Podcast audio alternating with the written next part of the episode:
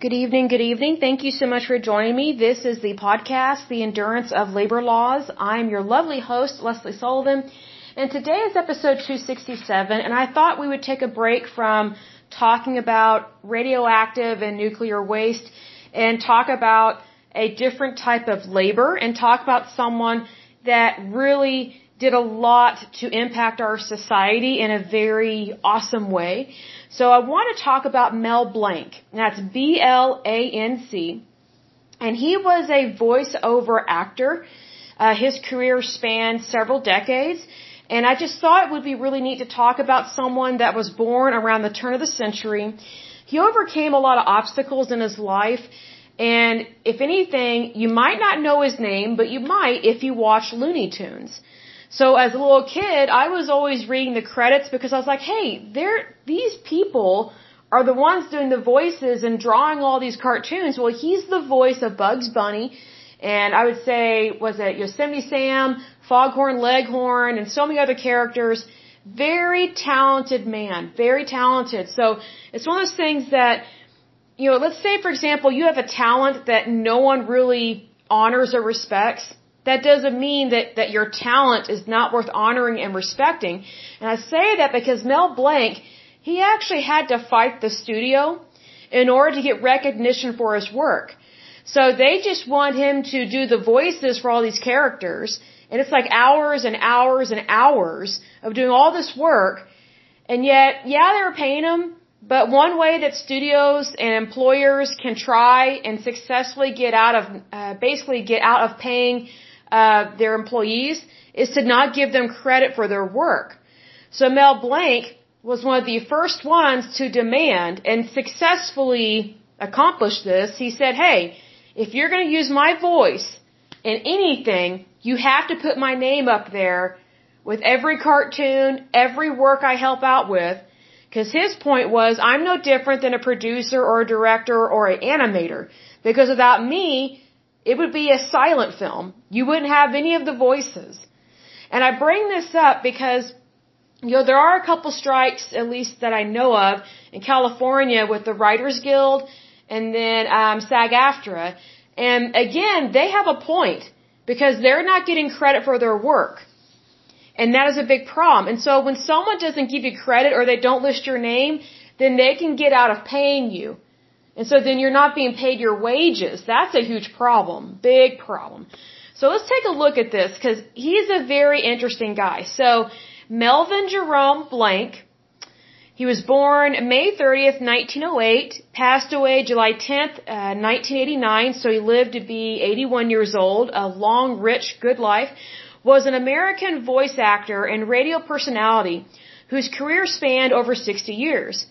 During the golden age of radio, he provided character voices and vocal sound effects for comedy radio programs, including those of Jack Benny, Abbott and Costello, Burns and Allen, the great, I think it's pronounced Gildersleeve, Judy, I think it's Canova, and his own short-lived sitcom.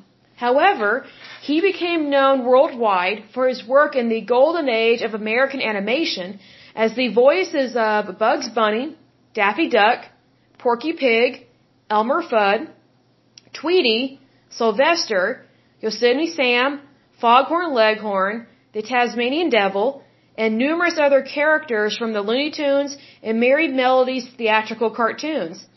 He later voiced characters for Hanna-Barbera's, I think that's how you pronounce it, Hanna-Barbera's television cartoons, including Barney Rubble and Dino on the Flintstones, Mr. Spacely on the Jetsons, Secret Squirrel on the Atom, Atom Ant Secret Squirrel Show, the title character of Speed Buggy, and Captain Caveman on Captive on Captain Caveman and the Teen Angels and the Flintstone Kids. Referred to as the man of a thousand voices, he is regarded as one of the most influential people in the voice acting industry and as one of the greatest voice actors of all time. And that is extremely true. So a little bit about his background, or a little bit about his early life. Blanc was born on May 30th, 1908 in San Francisco, California, to Eva, a Lithuanian Jewish immigrant, and Frederick Blank, uh, the younger of two children. He grew up in San Francisco's Western Addition neighborhood and later in Portland, Oregon, where he attended Lincoln High School. He had an early fondness for voices and dialect, which he began practicing at the age of 10. He claimed that he changed the spelling of his name when he was 16 from blank, B-L-A-N-K to B-L-A-N-C, excuse me, because a teacher told him that he would amount to nothing and be like his name, a blank. He joined the Order of De, Mole, I think that's how you pronounce it, as a young man. It was eventually inducted into its Hall of Fame. After graduating from high school in 1927, he divided his time between leading an orchestra, becoming the youngest conductor in the country at the age of uh, at the age of 19, and performing shtick and vaudeville shows around Washington, Oregon, and Southern California. Now talking about his career in terms of radio work, excuse me, Blanc began his radio career at the age of 19 in 1927 when he made his acting debut on the KGW program, the, the Hoot Owls, where his ability to provide voices for multiple characters first attracted attention. He moved to Los Angeles in 1932, where he met Estelle, I think it's Rosenbaum or Rosenbaum, whom he married a year later before returning to Portland. He moved to KEX in 1933 to produce and co-host his Cobweb and Nuts show with his wife Estelle, which debuted on June 15th. The program played Monday through Saturday from 11 p.m. to midnight, and by the time the show ended two years later, it appeared uh, from 10:30 p.m. to 11 p.m. With his wife's encouragement, Blanc returned to Los Angeles and joined uh, Warner Brothers, owned by KFWB in Hollywood in 1935. He joined the Johnny Murray Show, but the following year switched to CBS Radio and the Joe Penner Show.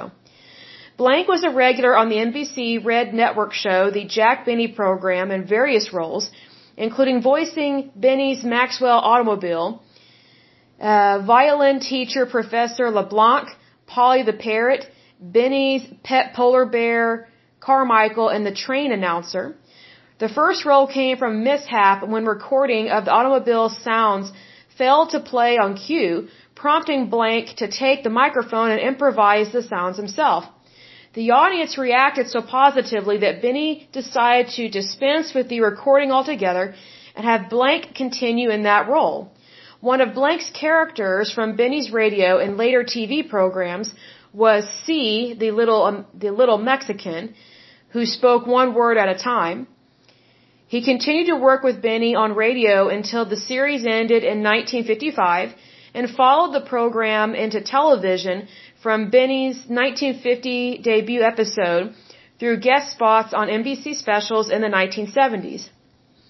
Radio Daily Magazine wrote in 1942 that Blanc specialized in over 57 voices, dialects, and intricate sound effects. And by 1946, he was appearing on over 15 programs and various supporting roles. His success on the Jack Benny program led to his own radio show on the CBS radio network entitled The Mel Blanc Show, which ran from September 3, 1946 to June 24, 1947. Blanc played himself as the hapless owner of a fix-it shop, as well as his young cousin Zookie. Blanc also appeared on such other national radio programs as The Abbott and Costello Show, The Happy Postman on Burns and Allen, and as August Moon on Point Sublime. During World War II, he appeared as Private Sad Sack on various radio shows, including GI Journal. Blanc recorded a song titled Big Bear Lake. So he had a lot of different talents here, very much so. Let me get a drink of water. Hold on just a moment. Now, a little bit about his animation voice work. It says in December 1936, Mel Blanc joined uh, Leon, I think it's pronounced Schlesinger Productions, if I'm pronouncing that correctly, which was producing theatrical cartoon shorts for Warner Brothers. After soundman Treg Brown was put in charge of cartoon voices and Carl Stalling became music director, Brown introduced Blanc to animation directors Tex Avery, Bob Clampett, Fritz Freleng, and Frank Tashlin, who loved his voices. The first cartoon Blanc worked on was, I think it's Picador Porky from 1937 as the voice of a drunken bull. He soon after received his first starring role when he replaced Joe, I think it's Dowtry, if that's how you pronounce the man's name, as Porky Pig's voice in Porky's Duck Hunt, which marked the debut of Daffy Duck, also voiced by Mel Blanc. Following this, uh, Mel Blanc became a very prominent vocal artist for Warner Brothers, voicing a wide variety of Looney Tunes characters. Bugs Bunny, as whom Mel Blanc made his debut in A Wild Hare, uh, that came out in 1940, was known for eating carrots frequently, especially while saying his catchphrase, Hey, what's up, Doc? To follow this sound with the animated voice, Blanc would bite into a carrot and then quickly spit into a spittoon. That's cute. um, one often repeated story is that Mel Blanc was allergic to carrots, which Blanc obviously denies, because how can you eat carrots if you're allergic to them? In Disney's uh, Pinocchio, Mel Blanc was hired to perform the voice of Gideon the cat. However, it was eventually decided to have Gideon uh, be a mute character similar to Dopey from Snow White and the Seven Dwarfs. So all of Mel Blanc's recorded dialogue was deleted except for a solitary hiccup, which was heard three times in the finished film. Mel Blanc also originated the voice and laugh of Woody the Woodpecker for the theatrical cartoons produced by Walter Lantz for Universal Pictures, but stopped voicing Woody the Woodpecker after the character's first three shorts when he was signed to an exclusive contract with Warner Brothers. Despite this, his laugh was still used in the Woody the Woodpecker cartoons until 1951 when Grace Stafford recorded a softer version while his Guess Who signature line was used in the opening titles until the end of the series and closure of Walter Lantz Productions in 1972. During World War II, Mel Blanc served as the voice of the hapless private Snafu in a series of shorts produced by Warner Brothers as a way of training recruited soldiers through the medium of animation. Throughout his career, Mel Blanc, aware of his talents, protected the rights to his voice characterizations contractually and legally. He and later his estate never hesitated to take civil action when those rights were violated. I don't blame them. Voice actors at that time rarely received screen credits, but Blanc was an exception. By 1944, his contract with Warner Brothers stipulated a credit reading, voice, character, characterizations by Mel Blanc. According to his um, autobiography, Mel Blanc asked for and received this screen credit from studio boss uh, Leon, however you pronounce his last name, after he was denied a salary raise. Not surprising. So again, if someone doesn't give you credit for your work, that's when they try and cheat you out of your money. So nothing else is new, right? Especially in Hollywood and in Los Angeles. Initially, Mel Blanc's screen credit was limited only to cartoons in which he voiced Bugs Bunny. This changed in March 1945 when the contract was amended to also include its screen credit for cartoons fe- featuring Porky Pig and Daffy Duck. This, however, excluded any shorts with the two characters made before the amendment occurred, even if they were released after the fact. By the end of 1946, Mel Blanc began receiving a screen credit in any subsequent Warner Brothers uh, cartoon for which he voiced uh, or provide his voice for those characters. I don't blame him for that. He's very smart for doing that because your work is your work. Like you should be paid for your work. What's interesting is that sometimes studios they think that directors and producers should be paid, but the actors and the people that do the voiceover should not be paid, which is stupid. I mean, that would be like if Seth MacFarlane did not make any money for his voices on Family Guy and American Dad. Like seriously, that just would not fly. I don't personally know Seth MacFarlane, but considering how successful and talented he is, I guarantee you he expects to get credit for his work, and he should get credit.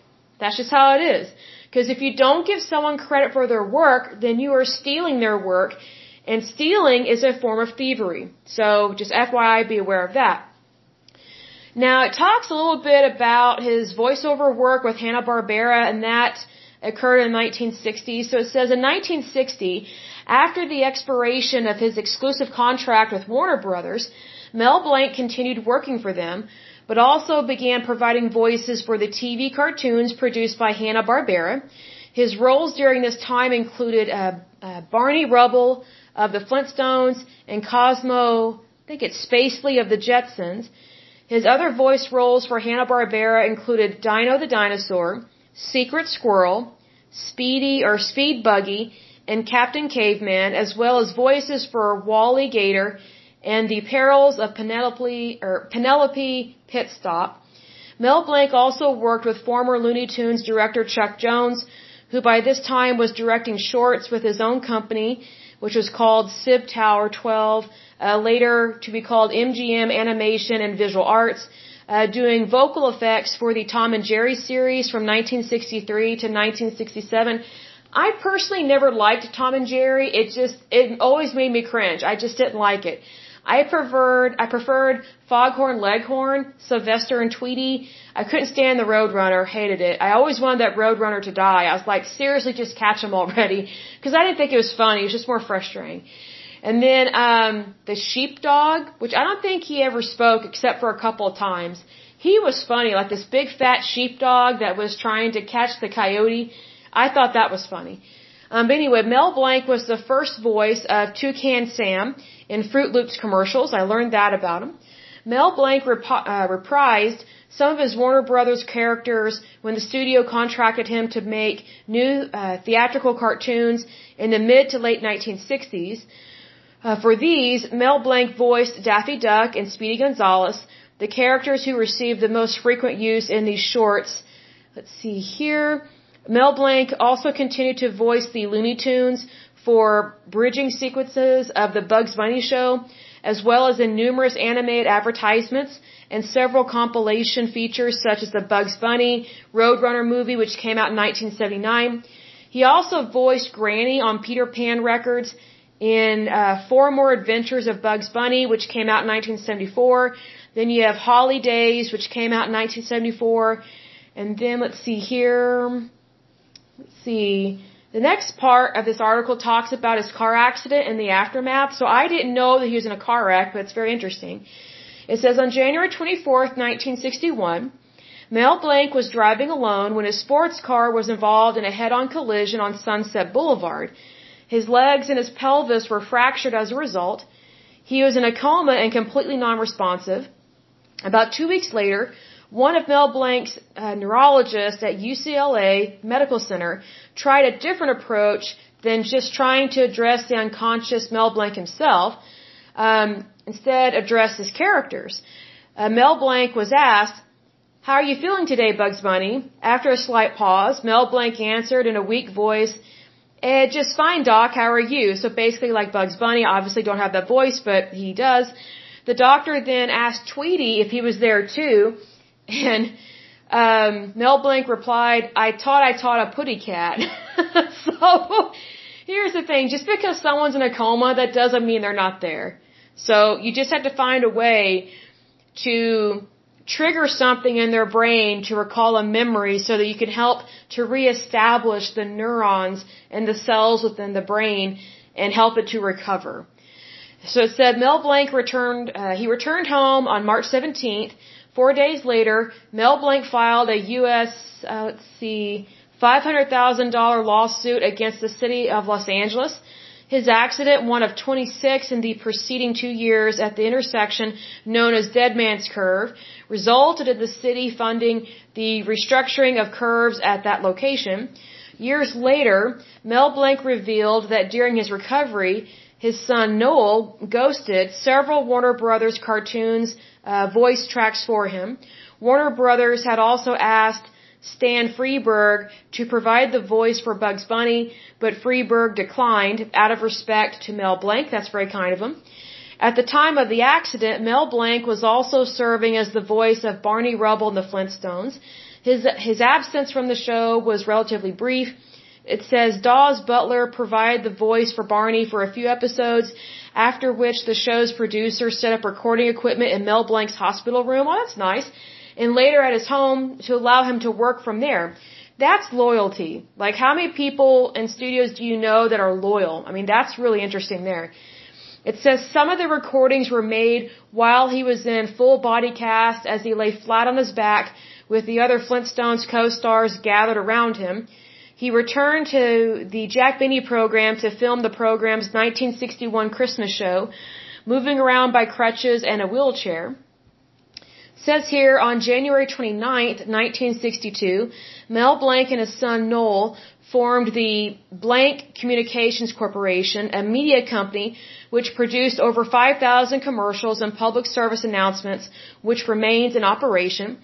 Uh, Mel Blanc and his son appeared with many stars, including Kirk Douglas, Lucille Ball, Vincent Price, Phyllis Diller, I have no idea who that is, uh, Liberace, and The Who.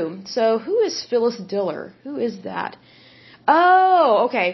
She was an American stand-up comedian, actress, author, musician, and visual artist, best known for her eccentric stage persona and wow, her wild hair and wild clothes. Wow. Okay, now I have a I have an idea of who she is. Um, in the 1970s, Mel Blanc gave a series of college lectures across the United States and appeared in commercials for American Express. Uh, Mel Blanc's production company, uh, Blanc Communications Corporation, collaborated on a special with the Boston-based Shriners Burns Institute called uh, Ounce of Prevention, which became a 30-minute TV special. Uh, throughout the late 1970s and 1980s, Mel Blanc performed his Looney Tunes characters for bridging sequences in various compilation films of Golden Age era Warner Brothers cartoons, such as the Bugs Bunny Roadrunner movie, the Looney, it says the Looney Looney Looney Bugs Bunny movie, and then the next one is Bugs Bunny, a third movie, 1001 Rabbit Tales, then Daffy Duck's Fantastic Island, and Daffy Duck's, uh, Quackbusters. That's cute. His final performance of his Looney Tunes roles was in Bugs Bunny's Wild Wild World of Sports, and that came out in 1989. After spending most of two seasons voicing, um, I guess the, I guess a robot Twiki in Buck Rogers in the 25th century, uh, Mel Blanc's last original character was Heathcliff from 1980 to 1988. I'm not familiar with that. Let's see here. A little bit about his personal life. It says Mel Blanc and his wife Estelle were married on January 4th, 1933, and remained married until his death in 1989. Their son, Noel Blanc, was also a voice actor. Uh, Mel Blanc was a Freemason. Oh, I'm not surprised now because of the Shriners uh, was a Freemason as a member of Midday Lodge number 188 in Portland, Oregon. He held membership at the lodge for 58 years. Uh, Blanc was also a Shriner. I'm not surprised by that. Let's see here. Oh wow, this is interesting. So Shriners International, this is new, formerly known as the Ancient Arabic Order of the Nobles of the Mystic Shrine, is a, a uh, an American Messianic society established in 1870 and is headquartered in Tampa, Florida. I was not aware of all that background, but I do know it's pagan. So it's just kind of like not a good thing to be a part of. um, but a little bit about a little bit about his death. Sorry, I'm talking too fast. Let me get a drink of water. Hold on, just a moment. Okay, so a little bit about his death and his passing. It says Mel Blanc began smoking cigarettes when he was nine years old. He continued his pack a day habit until age 77 after he was diagnosed with COPD, which is very horrible to pass away from that. Um, I actually knew a lady that passed away from that, and um, her daughter told us at the told us at the funeral that it was very scary. Her mother was terrified because she was gasping for air, and so they basically had to put her on morphine and just kind of lull her to sleep so she could just pass away peacefully because she was um, slowly suffocating. And so that's really sad. So just if you're smoking, stop smoking. It's not a good thing. On May 19, 1989, his family checked him into Cedar Sinai Medical Center in Los Angeles when they noticed he had a bad cough while shooting a commercial. He was originally expected to recover, but when his health worsened, doctors discovered he had advanced coronary artery disease. Also, he fell out of bed and broke his femur. Um, after nearly two months in the hospital, Mel Blanc died at 2:30 p.m. on July 10, 1989, at Cedar Sinai uh, as a result of complications from both illnesses. He was 81 years old. Um, he is interred at Hollywood Forever Cemetery, Section 13. It says he his will specified that his gravestone read, "That's all, folks." Um, very interesting there. So a little bit about some of his, his legacy. First of all, it's his voice. Um, and then secondly, his, his death was considered a significant loss. It says it was considered a significant loss to the cartoon industry because of his skill, uh, expressive range, and the sheer number of the continuing uh, characters he portrayed, whose roles were subsequently assumed by several other voice talents. Um, it's just always sad when someone this talented dies because they contributed so much to society. Like I have a DVD of a couple different Looney Tunes. Like I have a, a DVD of what's it called, Pepe Le Pew. Oh my goodness, most of those episodes just have me busting out laughing. Like I just rewatched it like a few weeks ago. I'm sure my neighbors were like, "What is she laughing about?" Um, just hilarious. Pepe Le Pew, oh my goodness. And then I found out, I think it was earlier this year, I found out that the feminist movement has targeted Pepe Le Pew and they started targeting him years ago when a, a stupid chick wrote an essay. Um, she's a feminist. She's studying, I guess she was studying women's studies or something. And so she decided to pick on Pepe Le Pew and said that um, he makes it supposedly seem like rape is okay, and it's not. But that's not what Pepe Le Pew did at all. Like, Pepe Le Pew was making fun of French people. He was making fun of Frenchmen. And Frenchmen are exactly like Pepe Le Pew. They're not rapists. They're, they're just very extremely romantic and it, it takes a lot to get them to understand you're not interested. I know this because I've dated a Frenchman. and so it's just kind of like, my goodness. But the French, they are very unique. They are very romantic, especially the men. Oh my goodness, very romantic. Even if they're not extremely good looking, they can be very romantic. And it's just, it's just part of their culture. So Pepe Le Pew was not saying or giving men permission to do whatever they want to women. It was, it was making fun of the French culture. I mean, just think about, um, Daffy Duck that makes fun of people that have a lisp. Think about Foghorn Leghorn. That character makes fun of loud, bombastic guys that are just unbelievably stupid, but they're hilariously funny because they're so loud and obnoxious, you know?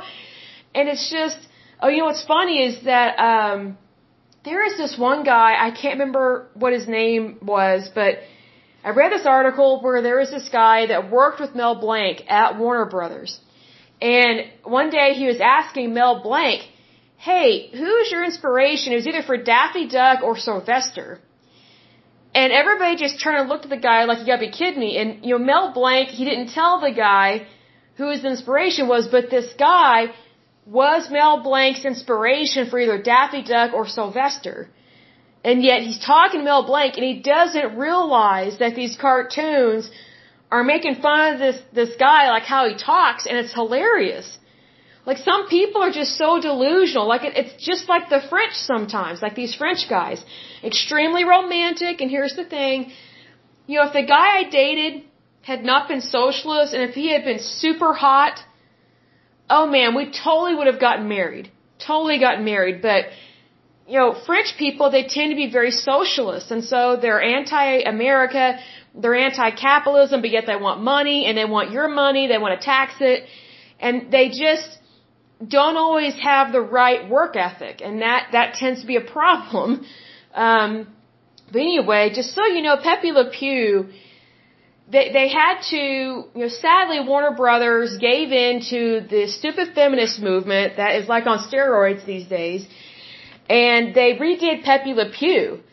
And he's, instead of being his usual romantic, cavalier self kind of thing, he just looks like some stupid punk that's like 20 years old and he looks all hip and everything. It's like, that is not Pepe Le Pew. And also, those cartoons are pretty much completely computer animated. Like, they're not drawn by people. You know, the, the original Looney Tunes, people had to physically draw those.